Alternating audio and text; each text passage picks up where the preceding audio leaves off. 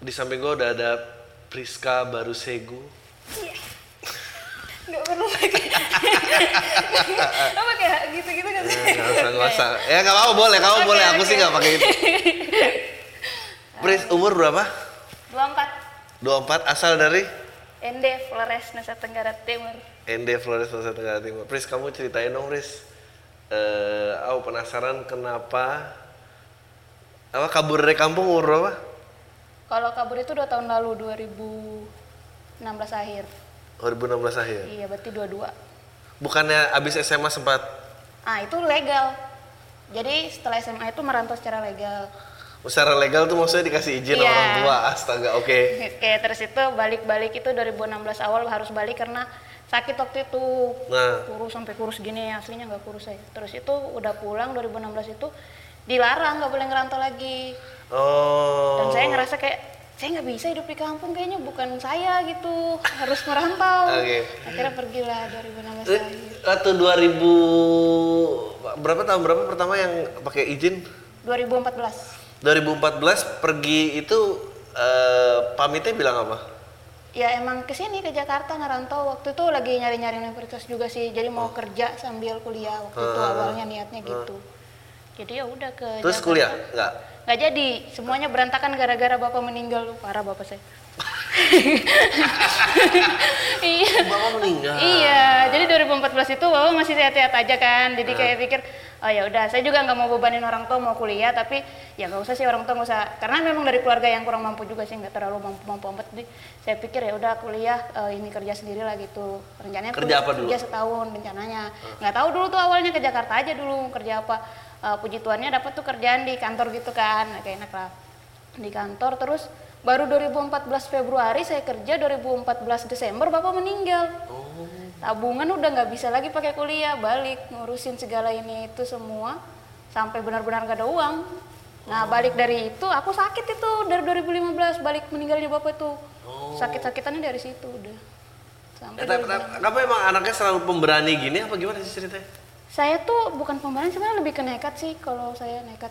Soalnya kalau bilang berani nggak juga saya pernah nyasar nangis gitu pernah. Panik ceritain gitu-gitu. asar di mana nangis? nyasar saya kan orangnya memang buta arah ya bang ya. Kalau maksudnya kalau jalan itu harus minimal lima kali lewatin daerah yang sama baru Oke. saya bisa paham. Ini aja tadi kan pertama kali saya kantor ini itu waktu itu siang. Ini malam itu saya udah mulai beda tuh kelihatan. Ini benar nggak ya kantornya gitu? Saya emang buta banget kayak gitu. Jadi pernah tuh waktu itu ke- kerja di Kelapa Gading tinggalnya masih di Depok sama keluarga. Sore pulang tuh naik eh, angkot waktu itu berapa kali? Pokoknya lima kali apa ganti angkot ya belum ngerti bahasa waktu itu. Dari pasar Rebo nah dari pasar Rebo itu naik angkot ke Depok tempat saya tinggal itu melewatin jalan raya Bogor tuh kan lurus aja kan.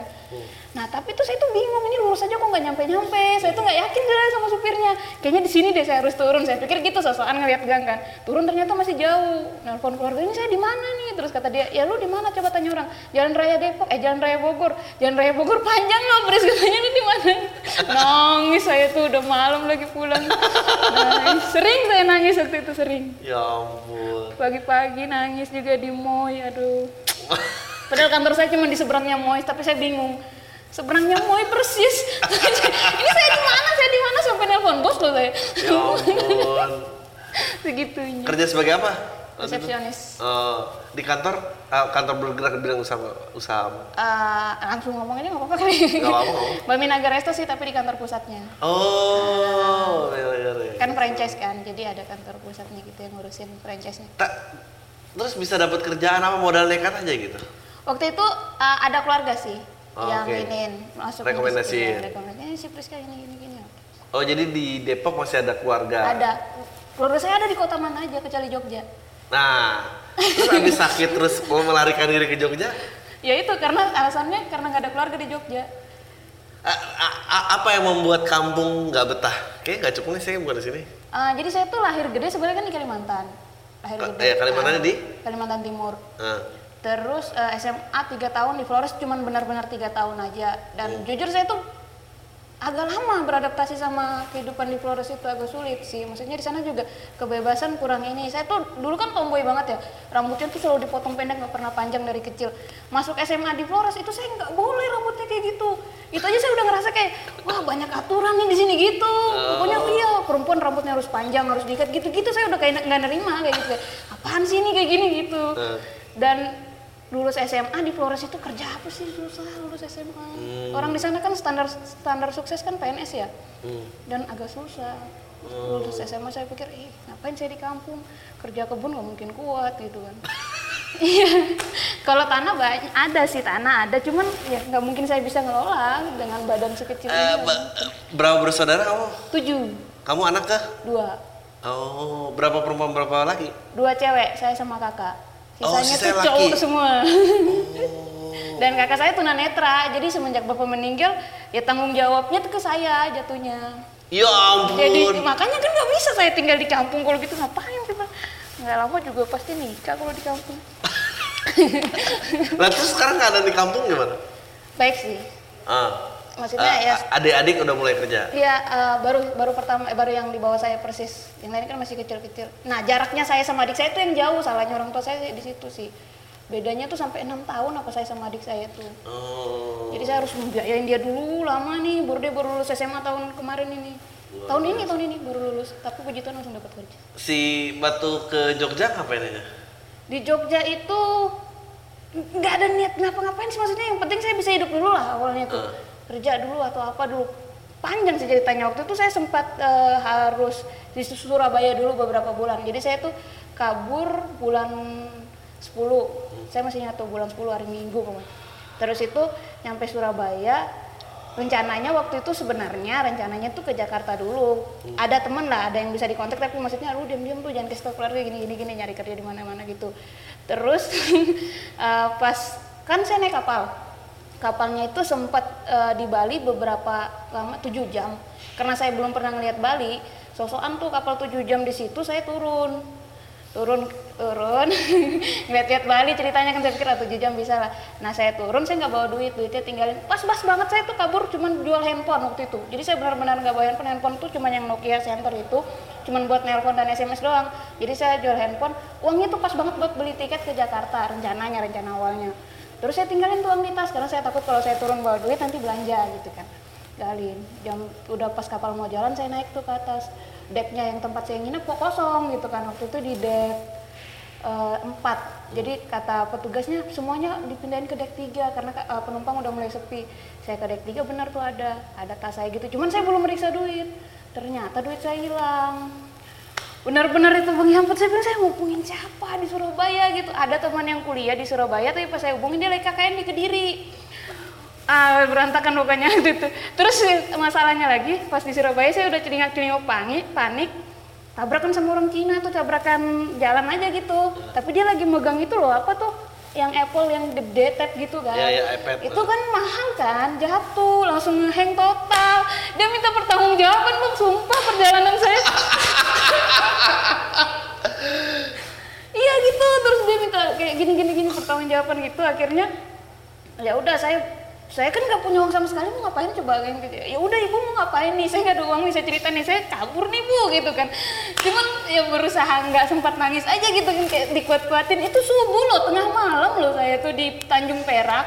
Kejadiannya orang Cina turun dari kapal pesiar gitu orang kaya nah dia gini-gini tapi untungnya dia baik. Terus dia bilang "Ah, aku punya homestay gitu-gitu dekat Taman Bungkul.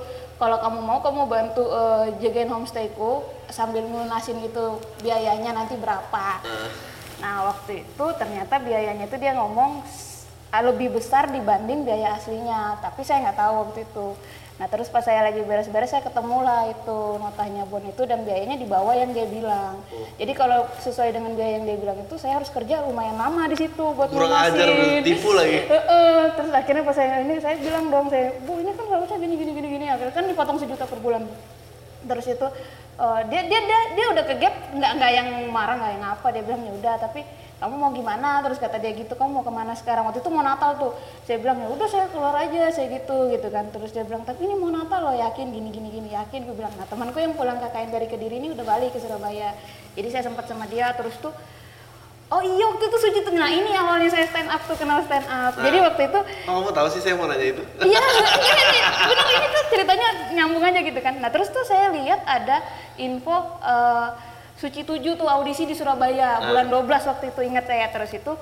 Saya tuh nggak pernah stand up sebelumnya, cuman eh, apa penonton setia, tapi di TV, di YouTube gitu doang, nggak pernah nonton langsung.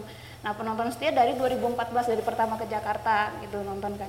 Terus pas saya lihat stand up, dulu kan kita kalau belum tahu komunitas, belum tahu stand up itu suka apa ya? eh, meremehkan dan merasa kita bisa banget Oh, gitu kan iya terus saya kan cuma ngeliat ah bisa lah cuma ngomong depan orang lucu doang. Gitu dulu saya mikirnya bang serius saya.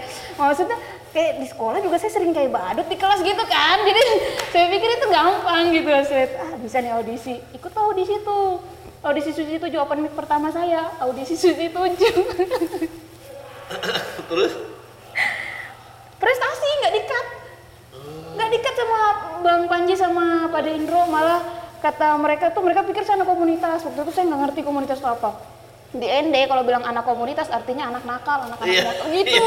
Iya, jadi pas di depan saya udah selesai kan di waktu itu kayaknya audisi tujuh tujuh ketat banget nggak dikat itu udah prestasi aja lah pokoknya nggak dikat. Terus pas saya tampil dan nggak dikat tuh kayak anak-anak di luar tuh udah mikir wah dapat golden ticket nih golden aku nggak mikir apa-apa tuh nggak nggak ngerti golden ticket nggak ngerti apa. Terus kata bang Panji lucu banget tuh ini apa komunitas mana? Komunitas mana? Terus saya diam tuh. Dan ditanya kamu anak komunitas? Eh anak komunitas. Aduh aku emang muka aku nakal banget apa ya? Mikirin gitu kan. Ini kan anak komunitas anak motor yang malam-malam ngeng gitu kan emang muka saya nakal banget tuh gimana ya? Sampai dia bilang saya anak komunitas kepikiran gitu. Nggak bang nggak bang aku bukan anak komunitas dia bilang gitu kan. Yakin kamu bukan anak komunitas kok kamu bisa stand up gitu kan? Terus tuh ya aku cerita nonton saya di gini gini gini. Oh sayang banget. Coba kamu ini apa masuk komunitas ya tahun depan kita tunggu gitu kan. Aku seneng aja tuh yang penting aku open mic gitu kan. Aku seneng aja yang penting aku stand up waktu itu. Nggak pikir open mic nggak pikir apa. Habis itu tahun depannya suci 8 dua kali saya diktat di Surabaya dan di Jakarta Loh, waktu di Susi 7 lolos sampai berapa? enggak enggak, enggak lolos cuman nggak dikat aja dan itu udah prestasi nggak dikat itu Nggak dikat tuh maksudnya ngomong gini, eh Sampai- berhenti sampai gitu, sampai habis. Iya, Oh, oke. karena audisi suci tuh kan kayak oh lu nggak lucu berapa ini aja langsung dikat Out kan gitu iya. Jadi aku didengerin sampai selesai tapi di tahun berikutnya setelah gabung komunitas aku dikat dua kali 2018 tuh emang Kenapa bisa malah nggak malah dikat di Suci Ya, 8? aku juga nggak ngerti maksudnya kok aku malah kayak gitu. Nah mungkin karena nggak nggak ada beban pas suci tujuh. Betul. Namanya kita pede kan datang, oh ngelucu doang gitu kan mikirnya. Pas sudah tahu komunitas, sudah tahu nulis materi, udah ada beban-beban ya dan ya udahlah. Kamu itu gabungnya di Surabaya komunitasnya? Jogja. Jogja. Nah, Oh. jadi setelah itu setelah aku ngerti, ngerti stand up itu maksudnya udah ikut suci tujuh terus anak-anak kan langsung pada ngumpul tuh, ih keren gini gini Pris ayo kamu masuk komunitas gini gini terus aku nyari-nyari komunitas. Akhirnya ngerti tuh komunitas tuh apa gitu kan. Oh, ternyata stand up tuh ada komunitasnya gini gini. Di Surabaya ada gini gini. Cuman aku memperhitungkan Surabaya itu biaya hidup lumayan mahal ya menurut aku ini ngumpulnya di sini kalau aku ngekos di sini berarti harus gini gini gini. Terus di Jogja ada nggak? Di Jogja ada ternyata. Nah kan dengar dengar dari teman-teman mahasiswa Jogja tuh biaya hidupnya murah.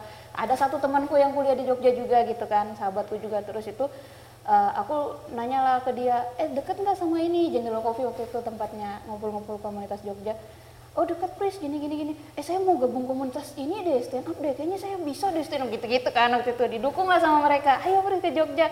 Datanglah ke Jogja. Langsung tuh gabung. Eh enggak langsung gabung sih. Dua, tiga minggu saya open mic terus naik naik terus sampai akhirnya mereka kayak eh kamu kayaknya naik terus gabung komunitas deh. Ayo udah gabung. Oh. itu perjuanganku Re- oh. masih komunitas. Waktu kerja jualan di Tamrin kapan? Tamrin Tamrin City kan? Eh enggak ya? apa yang jualan jilbab? hijab tuh di mana? di Jogja Oh di Jogja. Iya, jadi aku nyampe Jogja itu mau nggak mau harus kerja dong, Eh. biar ini biar bisa hidup lah gitu. Terus itu nyari tuh lowongan kerja di mana nyari-nyari di koran. Semuanya tuh aku kasih taruh lamaran di mana-mana, tapi yang diterima yang di sini, yang di toko hijab itu. Dan itu benar-benar dari tokonya yang belum jadi, yang baru mau dibangun, baru mau bikin toko. Barangnya udah ada tapi belum kayak pokoknya belum dirapin, belum dicat, belum diapa dan orang itu langsung terima aku dari awal ini. Jadi kita bangun bareng-bareng gitu. Jadi dipercayalah sama bosnya. Ka- Kamu tuh orangnya emang selalu percaya diri gini, maksudnya nggak minder, nggak merasa. eh Biasanya kan suka ada eh, datang dari daerah ke kota ngerasa aduh kota nih apa gitu Dulu awal-awal gitu sih yang 2014 gitu. Saya tuh berubah total semenjak kabur bener dah. Jadi semenjak kabur tuh saya rasa kayak apa pun masalah di dunia ini bisa lah saya hadapi. Gitu semenjak kabur. Kayaknya bener deh. Harus kabur deh Eh, orang. eh, benar benar. Aku setuju. Kak ini tuh ini tuh penting banget karena eh banyak banget eh, orang-orang yang khususnya hidupnya sudah nyaman akhirnya nggak berani mengambil resiko apa apa Nah iya bener bener bener. dan, dan aku sih percaya banget bahwa hidup kayaknya ntar bakal baik-baik aja kok. Gitu Nah iya iya. kamu ngeyakinin ibu kamu ngomong apa? Eh, setelah ketahuan dan setelah berapa lama tuh nggak ada kontak jadi sebenarnya lucu sih ceritanya. Aku tuh kabur, keluarga tuh tahu, Hmm. tapi dibiarin. Jadi maksudnya mereka mereka tuh tahu otakku gimana. Jadi ini anak kalau ditahan nggak bisa ditahan. Ya udah dia pergi aja apa pun yang terjadi sama dia, dia rasain aja nanti sendiri gitu loh mamaku. Tapi udah putus asa tuh mama. Nah terus tuh dia nggak mau. Aku tuh kabur tapi yang setiap hari ngasih kabar. Kayak aku di sini loh, aku udah makan apa. Tapi mama tuh nggak nanggepin sama sekali. Sampai Natal sekalipun aku ucapin selamat Natal dia nggak mau ngangkat telepon. Tapi selalu saya ngirimin duit dan diterima gitu. Maksudnya ya itu kewajiban saya gitu kan. Kewajiban saya mau gantiin bapak ya udah saya ngirimin duit memang masih masih diterima. Tapi dia nggak mau ngomong sama sekali. Hampir mau dua tahun hampir loh. Aku udah stand up, aku udah apa juga dia belum mau ngomong. Sampai sekarang pun kalau aku stand up tuh nggak boleh fotoku diupload di Facebook kata dia. karena Eh, dia malas kalau ditanyain tetangga. Serius, aku tuh aneh dia tuh gitu. Tiba-tiba kadang kalau telepon marah-marah, ngapain upload fotomu di Facebook itu? Saya sudah ditanyain tetangga, Priska di sana ngapain? Priska di sini jadi artis ini apaan? Artis-artis kayak gitu. Dia, dia tuh, ya ampun. Maksudnya kehidupan sama Jakarta ya udah di Jakarta aja orang lain gak usah tahu kata dia gitu. Parah, makanya orang lain tuh bisa dibangga-banggain masuk audisi apa-apa. Saya nggak bisa, nggak bisa saya nggak. Yang apa? Keluarga saya kayak udah stand up stand up aja gitu, kayak gitu aja. Dia nggak mau ini. di eh, eh, tapi sulit bergaul apa gitu biasa aja Enggak juga sih nggak terlalu. Maksudnya aku yang penting orangnya udah mau ngomong sama aku, aku bakal ngomong terus sama dia gitu. Nah, tapi kalau dicuekin ya udah diem. Nah, aku tuh penasaran soalnya ka- kalau dibalik jalan hidupnya, aku tuh belum tuh berani. Maksudnya selalu pengen bercita-cita, ah nggak cocok sama semua orang apa gitu. Tapi padahal mandiri juga kayak, aduh berani gak ya bermandiri gitu. Hajar aja. Nah, Hajar terus ya. pertama kali ka- kompetisi itu doang kompas, abis itu Su- Subi. Eh? Kompas, Kompas itu saya ikut dua, Dua kali, kali. kan, Heeh, 2008, 2000. Terus Suca, Suca itu saya sempat dapat kartu kesempatan tuh Hmm. di enam bulan awal masuk komunitas. Hmm. Terus itu, tapi nggak ditelepon, sama Indosiar nggak ditelepon. Terus ya itu saya audisi udah tujuh kali apa ya saya. Padahal cuma ngikut Suca, Suci, tapi saya tuh ngikut di semua kota. Hmm. Jadi kota-kota terdekat saya selalu ikut beneran deh. Jadi udah mau tujuh kali orang kan perasaan Suca baru berapa kali kok kamu udah tujuh kali gitu ya udah saya berapa kota loh saya bilang saya ikutin gitu. Emang anaknya Pas masuk. Jakarta ngerasanya kayak apa? kembali ke Jakarta lagi nih. Mulai Jakarta lagi. Ya waktu itu. pertama waktu pertama kali ke Jakarta nih gimana? Wah takut saya mah ke mana-mana takut. Bener-bener kehidupan saya waktu itu kan saya di Depok cuma tiga minggu kan, karena saya ngerasa capek banget ternyata Depok Kelapa Gading pulang pergi. Iya, iya dong, capek dong. banget. Depok saya Kelapa Gading. subuh loh itu. Saya, ih saya mau mengeluh juga nggak bisa mas. Subuh loh bang. Ternyata kita bangun tuh yang benar-benar ngejar angkot. Jam 4 subuh matahari belum terbit. Ketiduran pernah ke bawah angkot gitu-gitu. Kayak Anjing. akhirnya saya ya udah tinggal di cari kos aja gitu kan. Cari kos di Kelapa Gading. Dan itu tuh kehidupan saya. Emang kos saya tuh dekat sama gereja dekat juga sama kantor. Jadi kehidupan saya cuma jalan kaki dari situ tuh dari kos ke gereja ke kantor gitu gitu doang. Ke mall nggak pernah nggak pernah sampai bos saya nanya please kalau weekend ke mana? Di, di kos saya bilang gitu. Nggak pernah ke mall pusing saya. Bener saya kalau di mall tuh mual lama-lama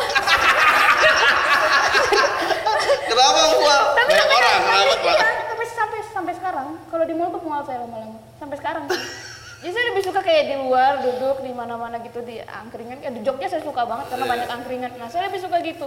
Di mall tuh aduh lama-lama lihat orang pusing banget. Orang lampu dari beneran mulai saya kalau di mall. Halo, gue Adriano Kalbi, gue seorang stand up comedian dan lo semua lagi dengerin podcast Awal Minggu. Podcast Awal Minggu menggunakan Anchor untuk memproduksi podcast. Anchor adalah perusahaan milik Spotify yang memudahkan setiap orang untuk bisa terjun ke dunia podcasting. Anchor merupakan platform all-in-one dan gratis di mana lo dapat merekam, menyimpan, mendistribusikan, mengukur performa, dan menemukan beberapa sponsor. Jadi buat lo yang pengen bikin podcast, gue saranin lo download Anchor. Karena itu gratis. Gue tunggu podcast lo dengan aplikasi Anchor. Oh iya pantas dong ya kalau ibu tuh kesel kalau ditanya ngapain udah suka di Jakarta jadi artis apa segala Iya, macam. dia kayak Eh, akhirnya kan ikut kompetisi apa soalnya Subi, Subi kemarin. Nah, Subi. Eh, itu tayang di mana sih? di hook, hook Di sama Hook ya? Maxstream aplikasi gitu. Eh, sekarang eh, paruh waktu stand up apa masih kerja? Kerja. Eh, berarti stand up cuma kadang-kadang Ah, ah, stand up yang. Jadi kerja masih tetap kerja nih, harus Ah. nih. ngerasa ngerasa perubahan apa yang paling signifikan? Dari maksudnya gara-gara kerja sama stand up. Ah. Sering pulang malam sih saya. Ada jawabannya. Tidur subuh terus. Udah ah waktu tidurnya udah aneh lah sekarang. Eh, terus di lingkungan kerja dan apa? Eh, didukung sih sama teman-teman. Cuman kadang-kadang ada omongan. ya apa sih izin terus apa sih gitu-gitu. Iya. Makanya sekarang lebih banyak ambil kerjaan di atas jam 5 lah. Pokoknya harus ambil job di atas jam 5 gitu. Kerjaan harus tetap sama. Nah, ini menarik nih. Kenapa kamu ngambil udah kamu full time stand up aja? Eh, aku ngerasa tempat aku kerja ini kayak berjasa sih buat aku. Oh. Jadi aku sampai bilang nanti mungkin aku kalau misalkan udah full stand up ya, mudahan ya.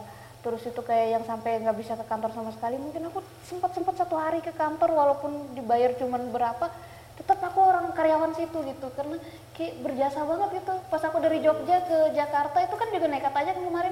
Aku ke Jakarta tanpa alasan maksudnya cuman karena udah baikan aja sama keluarga, jadi aku ngerasa ketemu keluarga di mana aja udah oke gitu kan.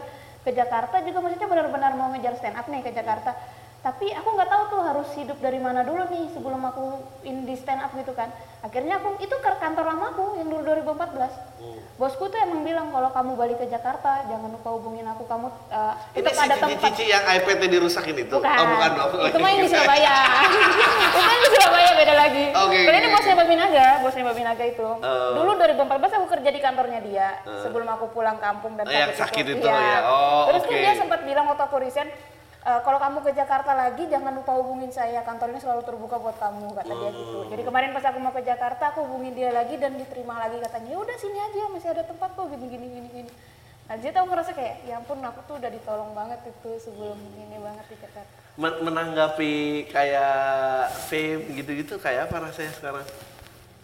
kayaknya belum terlalu deh sih Belum terlalu biasa aja. enggak maksudnya belum ada ini deh namanya Kamu ngerasa pinter gak tuh, Be? Enggak juga sih. Mama aku selalu matahin itu dari kecil, dari aku kecil beneran. Aku tuh nggak pede tuh gara-gara mamaku. Bener bang, mama aku, aku tuh ranking dari SD sampai SMA nih ya. SMA nggak seberapa tuh. eh, SMA paling kelas satu pernah ranking sekali. Yang seterusnya aku udah emang gak niat sekolah kan. Nah itu dari ranking tuh orang ranking ya baru ranking 3 gitu sekali doang seumur hidup langsung dibeliin apa gitu kan. Saya tuh ranking satu dari dari masih sekolah itu kalau teman-teman bilang ini Priska pintar guru-guru muji jenis nggak ada kalian nggak tahu dia tuh cuma pintar di atas kertas gitu Mama. dia tuh selalu matain aku dari dulu aku tuh kayak kayak nggak cocok sama dia. Ya dia, ih, sumpah dia tuh nggak pernah muji aku sampai hari ini nggak pernah. Padahal kita tapi- mirip banget, mirip banget. Ya mungkin karena Dan dia nggak mau loh dimiripin sama, padahal udah nyata. Udah nyata banget dari cara jalan, bahkan tanda lahir sekalipun tuh sama tanda lahir, tanda lahir kita itu. Bentuk-bentuk jempol tuh sama, tapi dia nggak mau terima kalau dibilang mirip mama. mungkin dia dulu pengen jadi artis kali, kamu yang ngambil mimpinya dia. Enggak tahu. Ya ampun. Dia tahu dia tuh.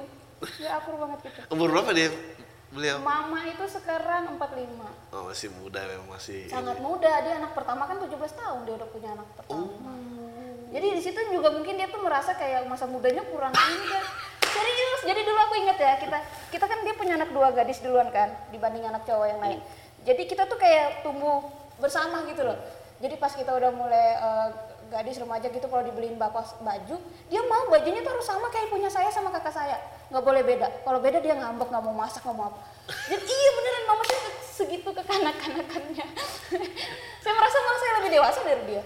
Ka- kamu kamu setelah ngerantau pindah-pindah kerja apa segala macam eh, kayaknya orangnya cukup percaya diri nggak minder eh, ngelihat perbedaan.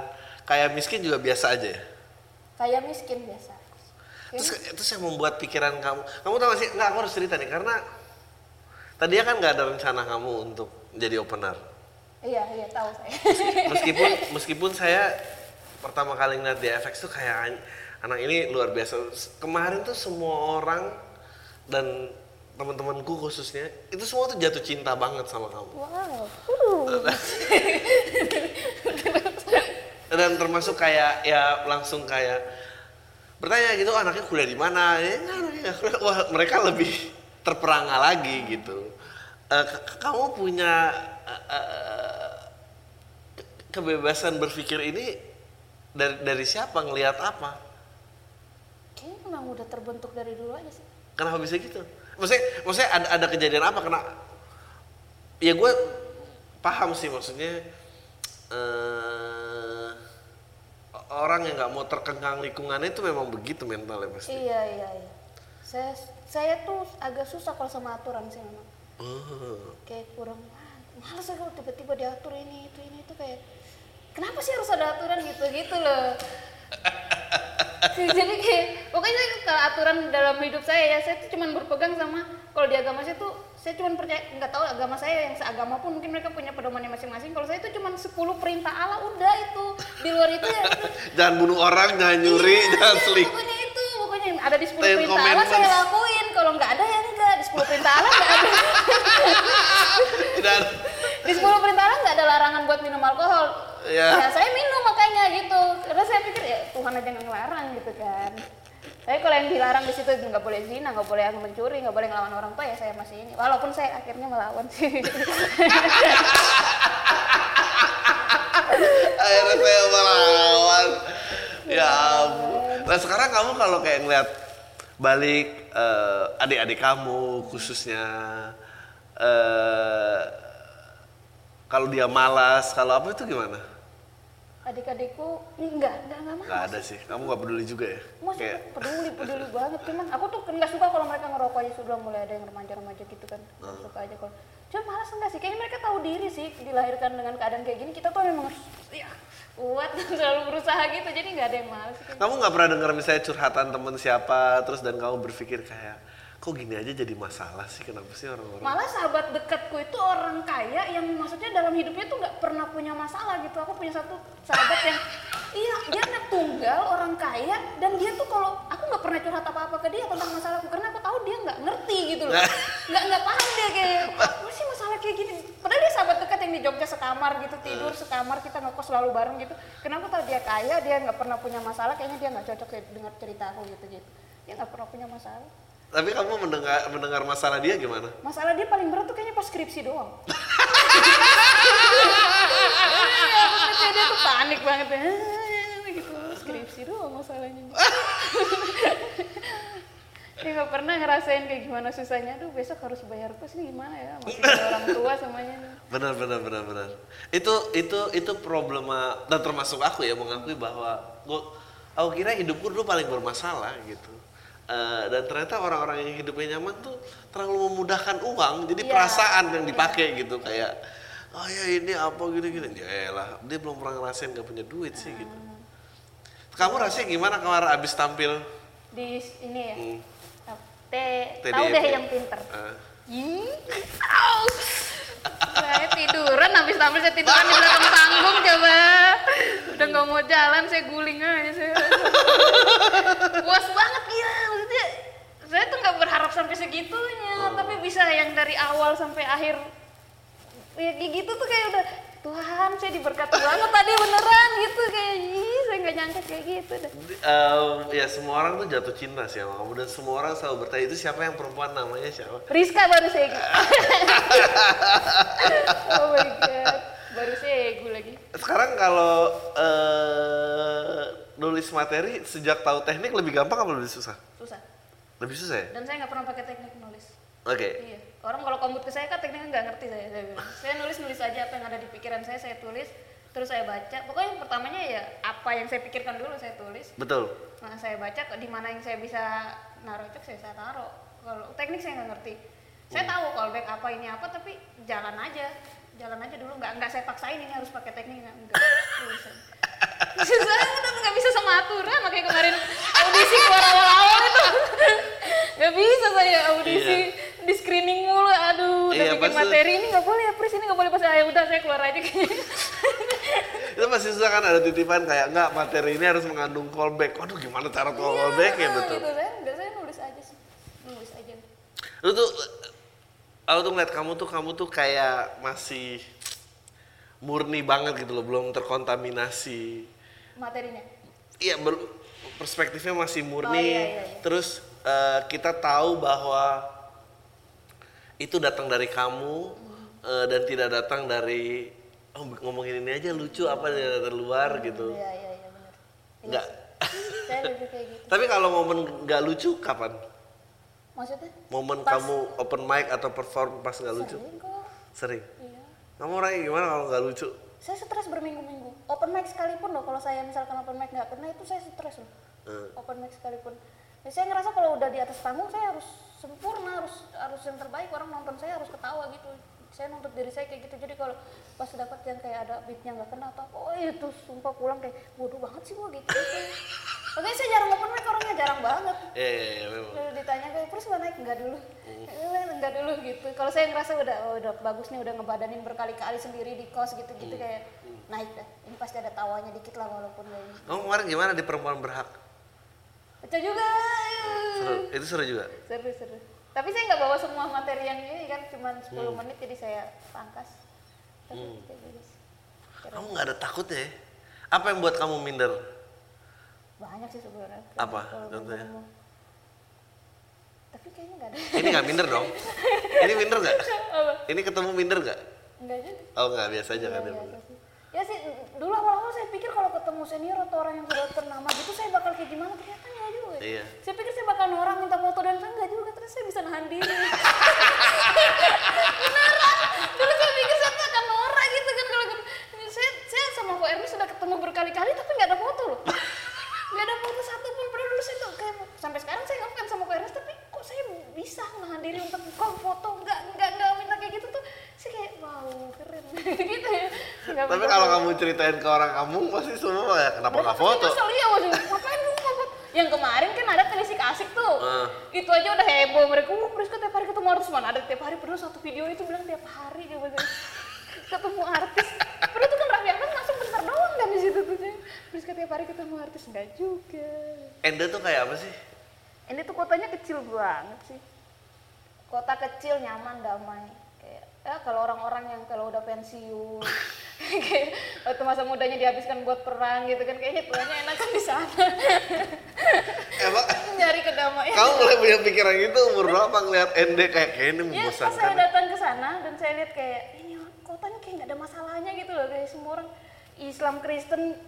Aku tuh kaget pas merantau waktu itu pertama di Surabaya yang Iya. aku kabur setelah aku kabur gitu kan waktu aku di Jakarta 2014 itu belum terlalu kelihatan ya pas aku kabur itu 2016 tuh yang Ahok lagi di demo-demoin Hmm. itu saya sempat kaget sih di ini nggak ada loh orang sesibuk ini sama agama orang tuh di situ saya mulai ada keresahan-keresahan sama agama ya di situ Ah. saya- makanya materi saya kebanyakan ya karena saya ngerasa kok aneh gitu di Endi Hmm. tuh di Endi lu bertamu di rumah orang Kristen lu numpang sholat juga bisa gitu gitu kan kayak kenapa sih kehidupan tuh jadi beda gini saya pikir gitu kan kayak kayak mereka harus belajar ke Endi deh saya pikir gitu Endi tuh terlalu toleransi ya ampun respect deh Wa- Waktu kaltimnya di mana? berau Oh berat. Orang tua kerja apa sih? Bisa dibilang? waktu itu bapak itu di urusannya Prabowo sih Ya nggak apa-apa dong. di Kiani Lestari gitu di Kiani Kertas jadi perusahaan yang ini sih apa kayu kertas Oh. kayu Terus pindah karena pensiun. Enggak juga sih waktu itu aku duluan. Aku tuh dipulangkan ke Flores gara-gara udah nggak mau sekolah di sana. Lulus SMP saya nggak mau sekolah. Karena saya waktu itu ngerasa bener-bener saya sama mama itu nggak akur dan saya merasa tertekan sama mama. Jadi kayak yang apa pun prestasi saya nggak diakui, gini-gini saya saya ngerasa kayak mungkin umur-umur segitu kita lagi butuh-butuh banget pujian ya. Saya tuh dipuji orang kayak biasa aja tapi kalau dipuji mama seneng banget waktu itu. Iya, saking nggak pernah dipujinya gitu kan jadi saya ngerasa kayak ya udah sih nggak usah ngelanjutin sekolah kayaknya nggak guna juga saya sekolah gitu. kayak gitu waktu itu benar-benar saya lulus SMP tuh nggak mau tes nggak mau apa nggak mau ke mana-mana pikirin saya kampung. ke Flores dengan tujuan di Flores tuh banyak pamannya nih anak pasti bisa lah di Rangkeng atau apa gitu takut lah dia banyak pamannya gitu kan dikirim ke sana sekolah sih awalnya saya bolos 9 hari lah hampir di DO karena emang nggak niat sekolah emang nggak niat sekolah SMA Eh, Sekarang ngelihat balik bersyukur nggak? Eh, ibu cukup keras? Eh, ada bersyukurnya, ada sedihnya gitu. Bersyukurnya maksudnya dia cuman keras ke saya, ke adik-adik tuh dia udah berubah maksudnya. Mungkin ya nikah muda saya saya pahami itu sih maksudnya. Dia mungkin butuh waktu lebih lama. Dia iri kali ngeliat orang-orang muda mungkin gitu. Terus mama punya eh, cerita latar belakang pernah geger otak gitu kan. Jadi yang ah, bapak aja udah ngalah gitu kayak maksudnya.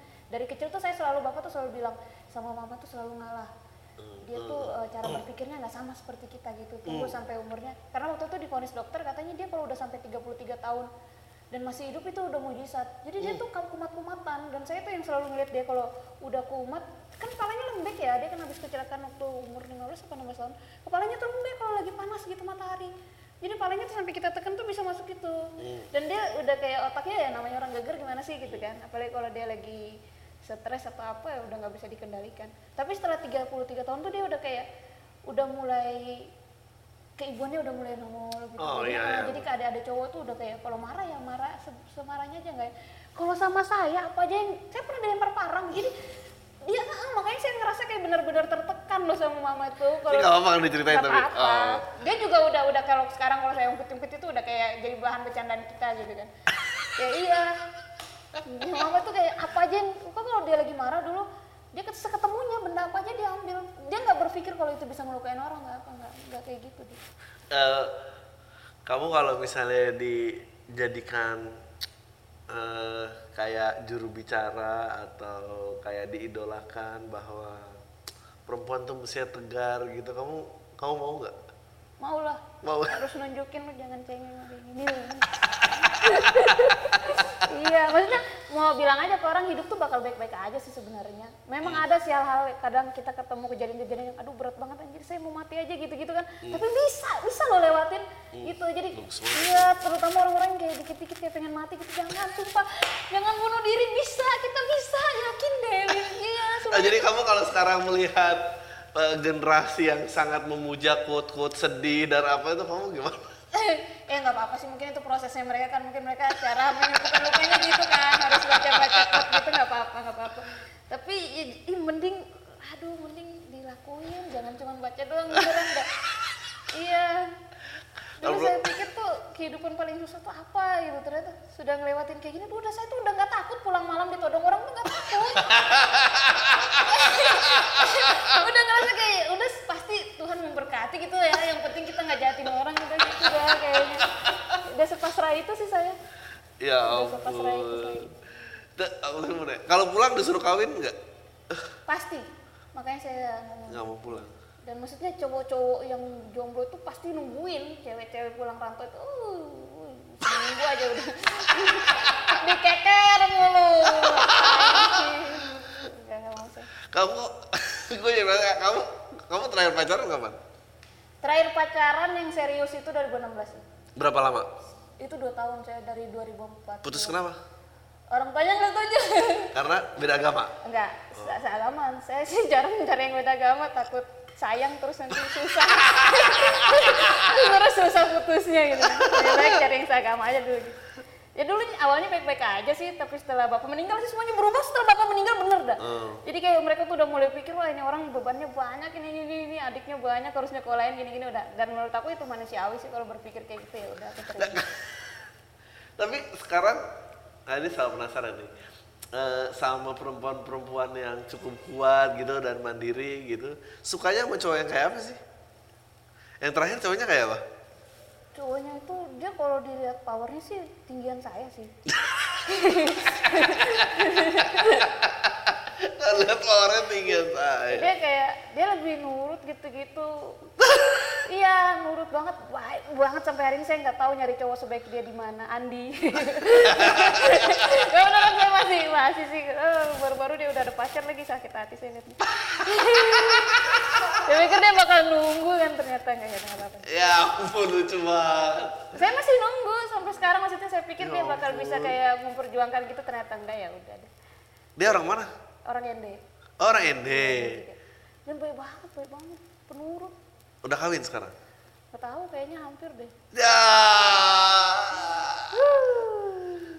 Eh, Ya, sekarang, sekarang masih balik ke ND nggak? Belum sih selama kabur belum balik Belum pernah balik sama Belum sekali. pernah. Untuk Natal apa gitu gitu. belum dan saya sampai kemarin tuh sempat pas dikirimin foto saya lihat siapa sih ini ternyata adik saya udah gede saya lupa loh mukanya udah berubah dari yang dari SD sekarang udah SMP kan saya "Hah, siapa sih udah tinggi kan anak cowok kan biasanya beda banget kan kalau udah saya sampai lupa muka adik saya loh Kebanyakan orang di ini ngapain sih? kalau suksesnya PNS Hmm. sisanya ya petani Oh. kalau bagian ini apa bagian pantai nelayan gitu gitu oh. petani terus jualan di pasar gitu A- a- apa yang bikin waktu eh waktu aku ini bukan memuji diri sendiri sih tapi maksudnya penasaran kayak waktu di, diajak TDP terus kayak saya mau bang apa gitu kenapa sih maksudnya Ah, jujur ya, saya tuh kan belum pernah nonton Bang Adri ya. eh, Eh, waktu eh, FX doang ya, FX doang kan. Iya. Mm. Ya maksudnya kayak yang saya dengar-dengar dari anak-anak itu kayak Bang Adri tuh komika cerdas, gini-gini, gini-gini. di FX biasa aja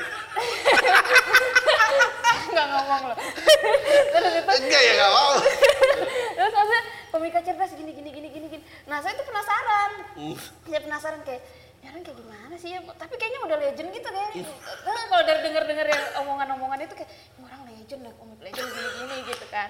Jadi pas ditawarin tuh kayak nggak ada alasan buat nolak kayak ya, ya saya seneng aja karena ini orang udah banyak yang puja gitu kan. Kalau saya ada di panggungnya dia udah tapi di FX biasa aja kan. Bahkan nggak lucu malah kayak anjing nih lihat tuh kayak bisa orang lucu-lucu banget nih gue gimana ya? Itu kenapa ya di FX kayak gitu?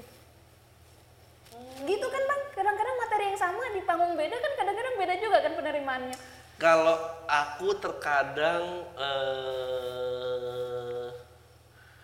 eh, apa kurang stok materi yang eh, yang cepet.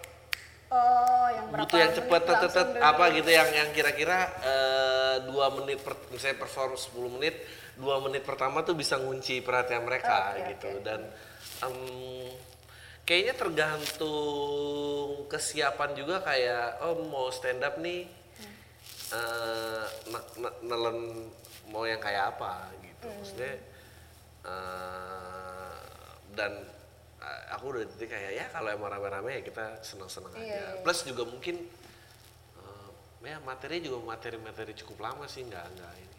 Tapi maksudnya setelah setelah nonton nggak- apa Yang pas mem- memenuhi mem- nggak kemarin saya sih memenuhi ini kan ternyata oh yang ngerti orang gitu oh ya bagus lah. Kirain- aku nonton sampai kenapa nih orang kepikiran kayak gini ya gitu. apa ya gitu gitu gitu Ya Tapi kamu harus kamu harus memperluas lagi. Maksudnya em, aku tuh sampai lagi ngomong nih kayak gimana rencananya eh ntar kalau dikat nggak apa-apa ya.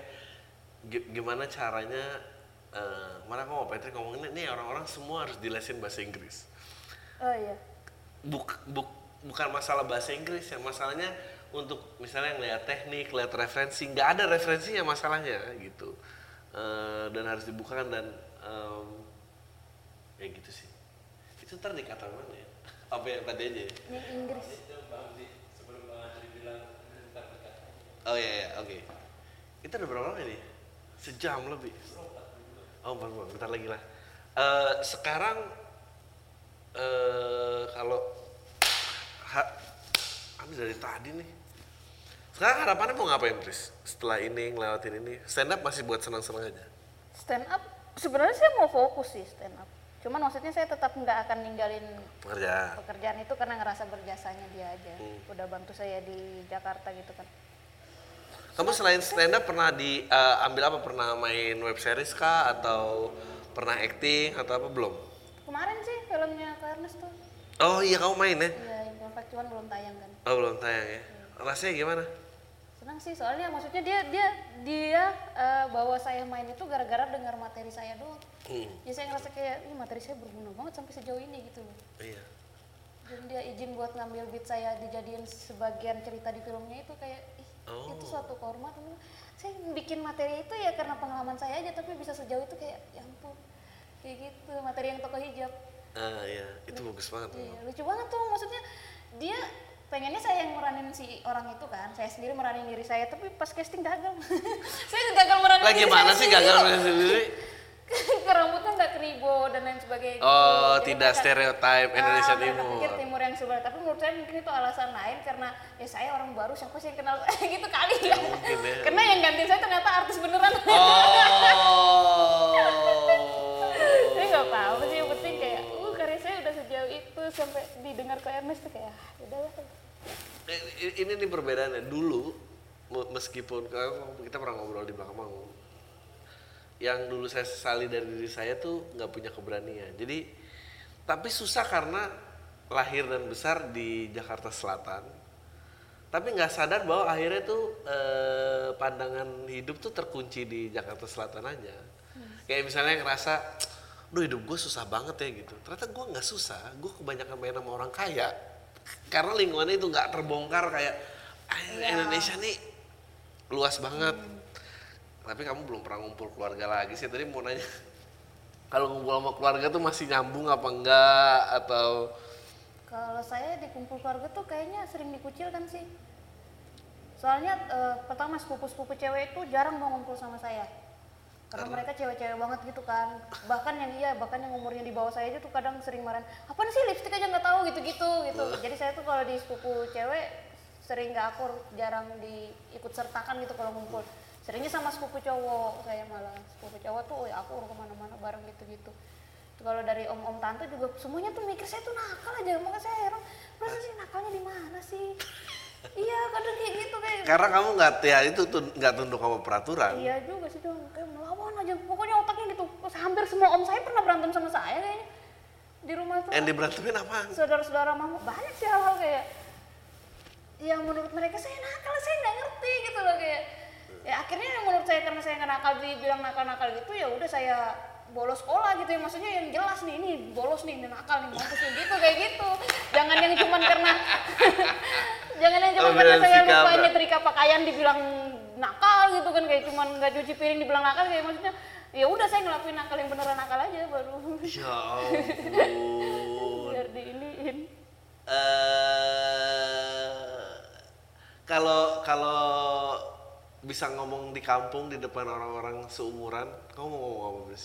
Dia mau orang-orang seumuran saya Hmm. tunggu di kampung orang seumuran saya siapa ya Ya atau lebih, ah sorry, ngomong sama orang-orang yang lebih muda, orang-orang baru mau lulus SMA, eh, harus merantau sih harus merantau. Iya, menurut saya maksudnya di kampung itu gimana ya, terlalu maksudnya dunianya terlalu terlalu kecil sebatas itu dan Hmm. kayak maksudnya mungkin di kampung kita ngeliat orang ini kayaknya wah dia hebat banget gini gini gini. Lu ngerantau lu lihat dulu bisa rasain kayak ya biasa aja ternyata. Bisa ah ternyata biasa aja lu bisa duduk sama orang kayak gini bersamping temen kayak biasa aja. Maksudnya kalau lu di kampung lu nggak bakal ngerasain itu kayak itu tuh kayak wih luar biasa gini gini gini. Ternyata enggak. Lu bisa nanti ada di titik itu dan ngurus yang tadi kita di kampung ngerasa itu luar biasa gimana akhirnya lu bisa ngerasain biasa aja gitu. Kayak harus sih harus merantau Ya orang harus keluar dari gelembungnya memang. harus. walaupun nanti maksudnya kita tetap tetap balik dan membangun daerah Itu urusan nanti lah. iya nanti tapi maksudnya harus deh yang jadi aku lebih setuju teman-teman yang kuliahnya di luar sih Hmm. nah, kuliah di luar tapi kebanyakan anak timur tuh dia kuliah di luar nyarinya teman-teman timurnya juga ya, ngapain lu jauh-jauh gitu ya ntar ngumpulnya tetap tetangga-tetangga yang di kampung juga kayak aduh dan kebiasaannya nggak nggak dibuang ya tetap kayak yang ngumpul minum mabuk aduh skripsi nanti-nanti aja gitu iya banyak yang masih kayak gitu Li, li terakhir nih. Kamu sekarang harapannya mau ngapain? Abis itu, abis nih imperfect ntar mau keluar. saya Kamu sih harapannya pengen pengen sukses di stand up pengen punya show sendiri. pasti Kamu harus bisa sih. udah udah udah kepikiran banget ya aduh gitu kalau punya show sendiri gimana Iya. Terus pengen sukses di stand up terus tuh kayak pengen punya materi-materi aman gitu yang banyak gitu Iya benar. Itu harus punya stok memang. iya harus punya materi aman sih. Emang kenapa kalau ngomongin materi aman susah ya nyarinya? Nggak puas pas tampil. Bisa saya bikin materi aman tapi setelah tampil tuh kayak ada ketidakpuasan. Apa karena bukan dari cerita kamu? enggak biasanya sih dari cerita cuman ya kadang di hiperbolain yang lebih-lebih dikit. Cuman materi aman tuh ya itu saya tuh lebih puas dengan materi yang nggak aman yang kata orang nggak aman itu tapi ya saya puas tampilin itu kayak Hmm. ya ini yang saya pengen tampilin udah. Tapi kalau yang banyak ini ini larangan dan lain sebagainya tuh kayak walaupun pecah kayak turun panggung tuh kayak biasa. Mungkin karena kalau menurutku saya tadi yang kayak belum dan belum pernah digali, kamu nyas, nyampe dan nyasar tuh menurut saya lucu banget loh. nyasar itu ya. Hmm. Nyasar di Jakarta ya. Iya, dan nangis di Nangis. ha- hampir timur nangis. Enggak maksudnya dikekep jadi karyawan suruh lunasin iPad terus ditipu lagi ya ampun ya harganya segini kalau enggak itu menurut saya lucu banget tuh. Sih. Iya. Segitunya saya hidup saya. Nggak kebayang. Apalagi? Sudah ya? Cukup ya? Begitu saja ya. Tadi tadi yang terakhir kita nutupnya pakai apa ya? Saya lagi mikir. Kamu ada yang mau ditanya atau apa gitu, Pris? Ditanya. Ke saya atau apa yang kepikiran? Pertama sih saya mau nanya, kenapa kemarin kepikiran saya jadi openernya gitu. Kayak eh, tadi saya, saya saya jatuh hati aja. Saya jatuh Hamil hati dari FX. Saya jatuh hati dari di FX. Terus eh, waktu itu kan em, ya aku sama Patrick udah ngomongin kayak hmm, aduh anak ini gimana ya? Patrick juga udah cerita bagus banget bagus banget bagus banget. Eh, terus kita tuh jadi merasa kayak sedih tapi ngerasa senang juga karena waktu kamu kalah itu Nah, kita senang karena oke dia sedih karena ya dia hilang kesempatannya senang karena kayaknya anak ini bisa lebih dari ini anak ini memiliki sesuatu yang lebih besar lagi gitu dan biar tetap menjadi polos seperti kamu permasalahan ini sekarang tinggal ya melebarkan eh, edukasi dan referensi aja bagaimana Iya sih. gitu. Terus kemarin waktu di Naked Comedy saya itu kan jarang MC dan nggak pernah merasa bahwa MC-nya bagus. Saya itu udah tegang karena saya itu salah sebetulnya. Nah, manggil kamu. Dari kayak ini orang bisa nggak ya ngangkat suasananya? Karena karena akhir-akhir ini yang saya lihat itu stand up comedy itu bukan tentang lucu lagi. Maksudnya kayaknya eh, makin lama di Islami ya lu tau lah caranya biar lucu gimana. Tapi bagaimana caranya dia memegang ruangan? Iya benar. megang ruangan. Yang suka kejadian tuh gini eh ya itu tadi misalnya ada dikotomi antara daerah dan Jakarta gitu. Khususnya udah gitu di Jakarta Selatan di Gunawarman lagi. Pas nekat komedi pertama itu banyak orang-orang yang udah kalah setting jadi melupakan jadi dirinya berusaha menjadi terlalu Jakarta padahal bukan dirinya. Atau dia sudah mengecilkan dirinya duluan sebelum berhadapan dengan penonton. Itu sering sekali terjadi di eh, event-event kayak gitu. Eh, di acaranya eh, Panji juga kalau di yang di GI ya kalau yang satu lagi belum pernah lihat. Itu sering banget. Padahal sayang karena cerita semakin dekat dan semakin spesifik itu sebetulnya itu yang makin kaya. Karena itu yang punya kamu itu yang nggak bisa ditiru sama orang lain. Jadi jangan pernah jadi orang lain.